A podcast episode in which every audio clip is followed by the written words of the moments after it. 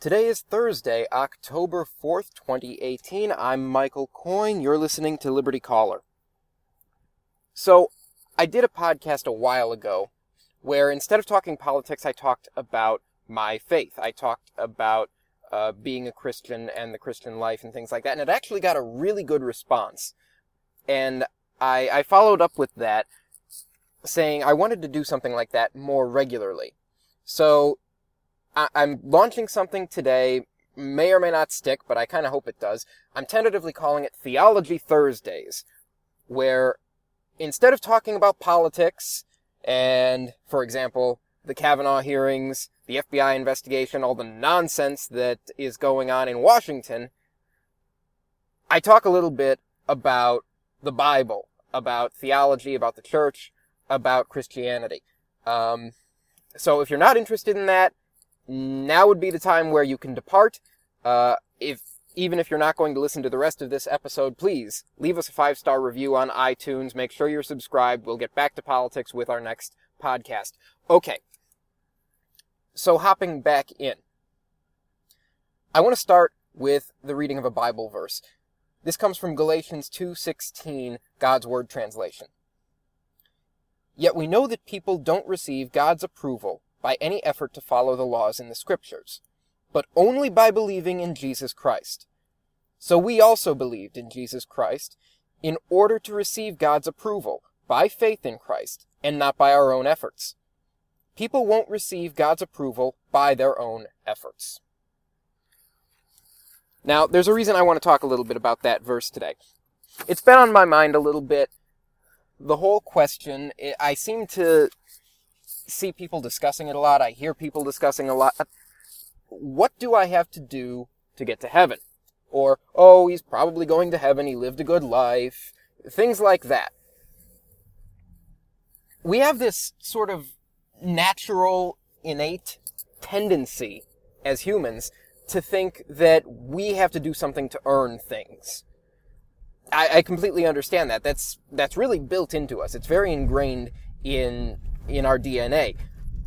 We have to do this to receive outcome X, whatever the outcome is going to be. It's very counterintuitive to put our trust outside of ourselves. But that's exactly what Christians are called to do. We're called to put our trust in, in this case, our God, God's Son, Jesus Christ, that the work has already been done. That there is nothing left for us to do, and anything we do do or accomplish will not actually contribute to our salvation because that work has already been done. Now, here's the interesting part of that. I hear a common criticism from from some corners, some people who uh, argue for a different theology or something like that. Well, it can't be that simple because believing in Christ, even the devil believes in Christ. Well, no, the devil knows that Jesus exists. The devil knows that God exists. The devil has knowledge of God, of Christ, of heaven, of hell. But he doesn't put his faith in Jesus Christ. He doesn't trust in Jesus Christ. And that's a big difference. That's a very important distinction. There are all kinds of people on this earth who have knowledge of the Bible, of various religious traditions, who know in their head what the words are printed on a page there. But they don't trust in them. They read them in an academic sense. The same way that I might read the Bhagavad Gita or the Quran or something like that it's not necessarily that I have a problem with people who believe in those respective religions, but I'm reading it from an academic sense. I'm reading it from, you know, the point of view that I want to learn. I'm gaining knowledge, not faith. That's a big difference. See, the devil fell from heaven. People argue over how all of that came to pass, but the devil fell from heaven fundamentally because he didn't trust God. He thought he knew better than God. And that's why the most common depiction of the Archangel Michael, Saint Michael, is literally Michael crushing Satan, usually depicted as a snake like creature, a dragon.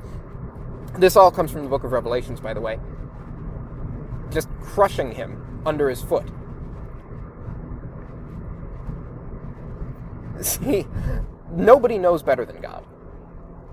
Nobody knows better than God. Now, what we learn in that reading in Galatians is that what the Apostle Paul writes there is that those who trust in Jesus Christ, those not just believe that he existed or believe that he died on the cross, but who put their trust in his promise, which came earlier during the Gospels, those who put their trust, their absolute trust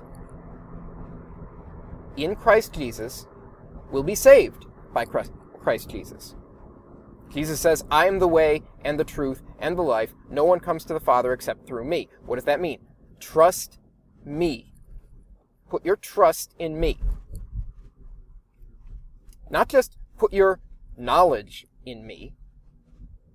Sometimes people misinterpret faith a little bit to just simply mean belief or knowledge. No, faith is also trust. Faith is trust. Trust that I will keep my promise to you. Trust that I will lift you up. Trust that I will save you. But it's more than that, isn't it?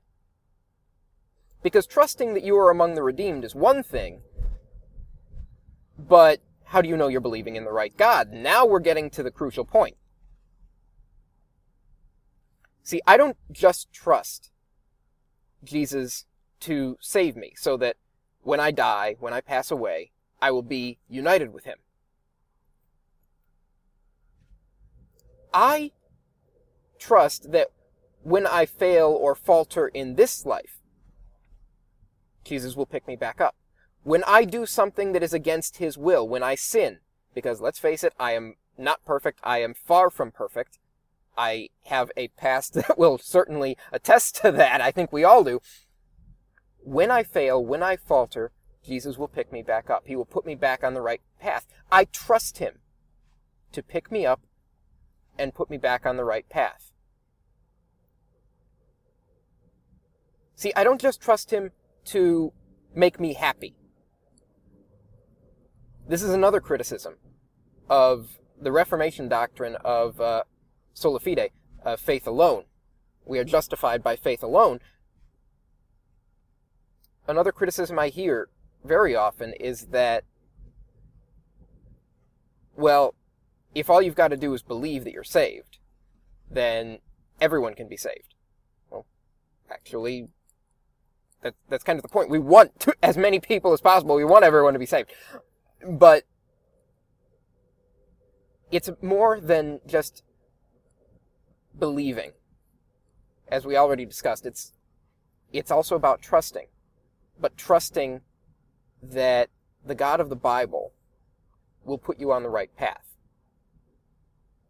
Now, there's a, a strong temptation. There's a lot of, of uh, bad theology out there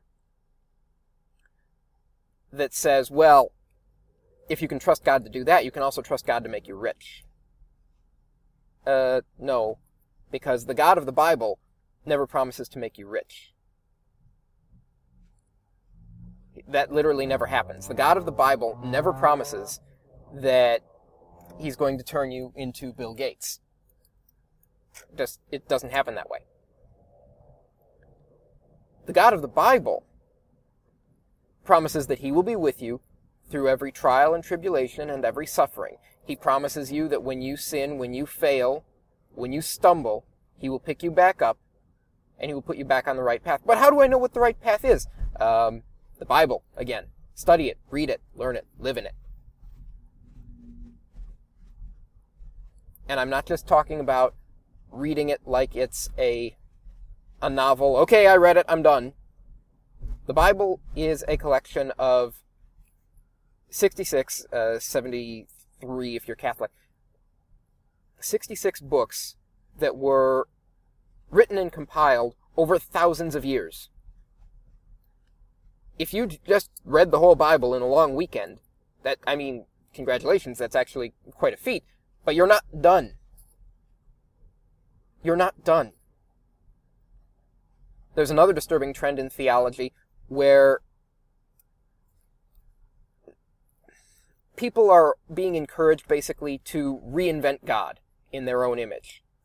The book of Genesis says we were created in God's image. This strand of theology, which has invaded many, many very good churches, pretty much inverts that and says you can recreate God in your image.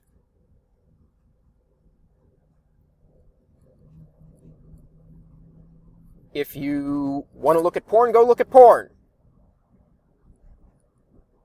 If you want to lie, go ahead and lie. If you want to cheat, go ahead and cheat. It doesn't matter. You're saved by faith anyway, right? You're saved by grace through faith anyway. So what does it matter what you do? Well, here's the issue with that. If that's your attitude, you're not putting your faith in the God of the Bible. You're not putting your faith in Jesus Christ. Jesus Christ was very harsh on sinners. Not just on the Pharisees, with their arrogance.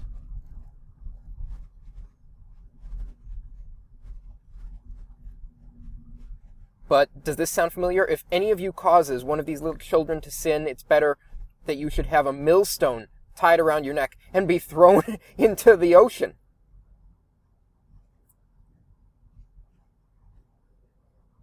That is the Jesus of the Bible. What kind of sin is he talking about?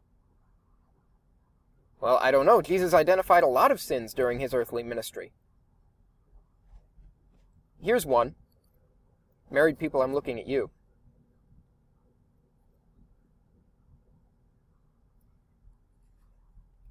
It has been said you shall not lie with with another man's wife. I'm here to tell you that if you so much as look at another woman's another woman lustfully, you've already committed adultery with you in her with her in your heart. Forgive my being tongue tied there for a second. You've already committed adultery with her in your heart. So Jesus' standard for adultery, for cheating on your wife, is literally just looking at another woman lustfully. A second ago, my example was porn. That's not by accident.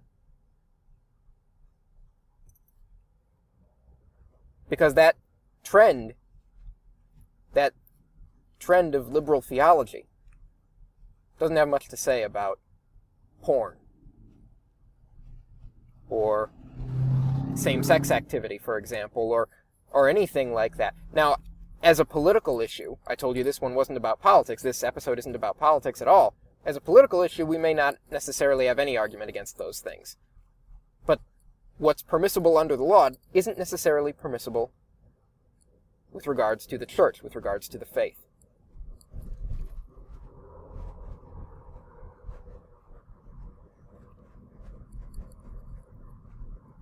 The Bible outlines all sorts of sins. But wait, I know I can hear you asking me. If it doesn't matter what we do, see that verse from Galatians that you just read said no one is saved by works of the law. You're not saved by keeping the law. Right, because you literally can't. It's impossible. However, that trust that you put in Jesus Christ is double sided. There's a reason that the Bible uses the word faith so often, so much.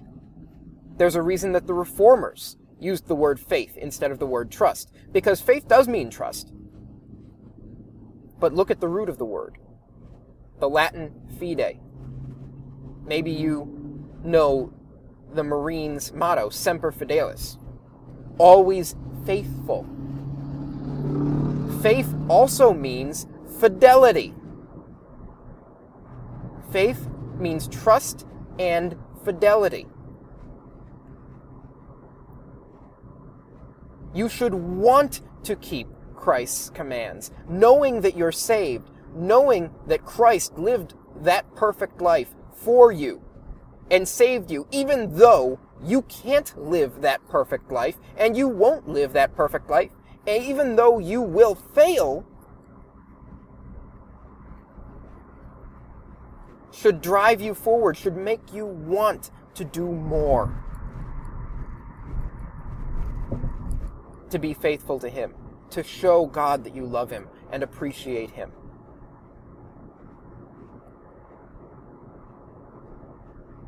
If you imagine that every lash Christ took before being nailed to the cross, every pound of that hammer and nail, every prick that his forehead got from that crown of thorns.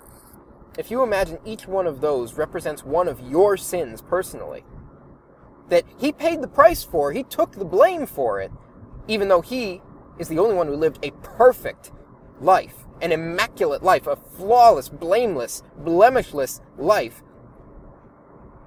He became that spotless lamb to be sacrificed for us. If you imagine that every pain that Christ endured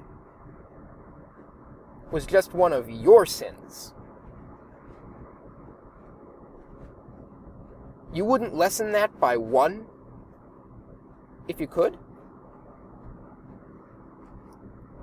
I trust that Christ's sacrifice on the cross is sufficient to save me. Why? Because he promised me that his sacrifice on the cross would be sufficient to save me. I trust in that. I have absolute trust in that. I have faith that God keeps his promises and keeps his word. And because I have faith in Christ's promises and Christ's word, I will also remain faithful to him and to his commands. And remember Christ's summary of the law. You shall love the Lord your God with all your heart and with all your soul and with all your mind. And the second commandment, you shall love your neighbor as yourself. What does loving God mean? It means writing the scriptures on your heart and keeping them to the best of your ability, studying them as regularly as possible and as closely as possible. And when you realize you did something to violate those scriptures, realigning yourself to be more in keeping with those scriptures. That is God picking you up. I trust God to pick me up. I trust Christ to pick me up. I trust when the Bible says, Whoever believes and is baptized shall not perish but have eternal life. Whoever trusts in Christ and is baptized shall not perish but have eternal life. I have absolute faith in that statement. Absolute, unequivocal faith in that statement. Not something I do, but something God did for me. Thank you very much for listening to our inaugural Theology Thursday. I'm Michael Coyne. This has been Liberty Caller. Please make sure you find us online. We are at libertycaller.net. You can find us on Facebook, Twitter, and Instagram. You can subscribe to us on iTunes and SoundCloud. Please do subscribe to us on iTunes if you can. Rate us five stars, please. If you don't like what you heard, um, rate us five stars anyway, or simply leave no rating at all, but, but still subscribe. Um, we are very grateful that you took the time to listen to us today. Uh, once again, I'm Michael Coyne, and I will see you next time. Bye bye.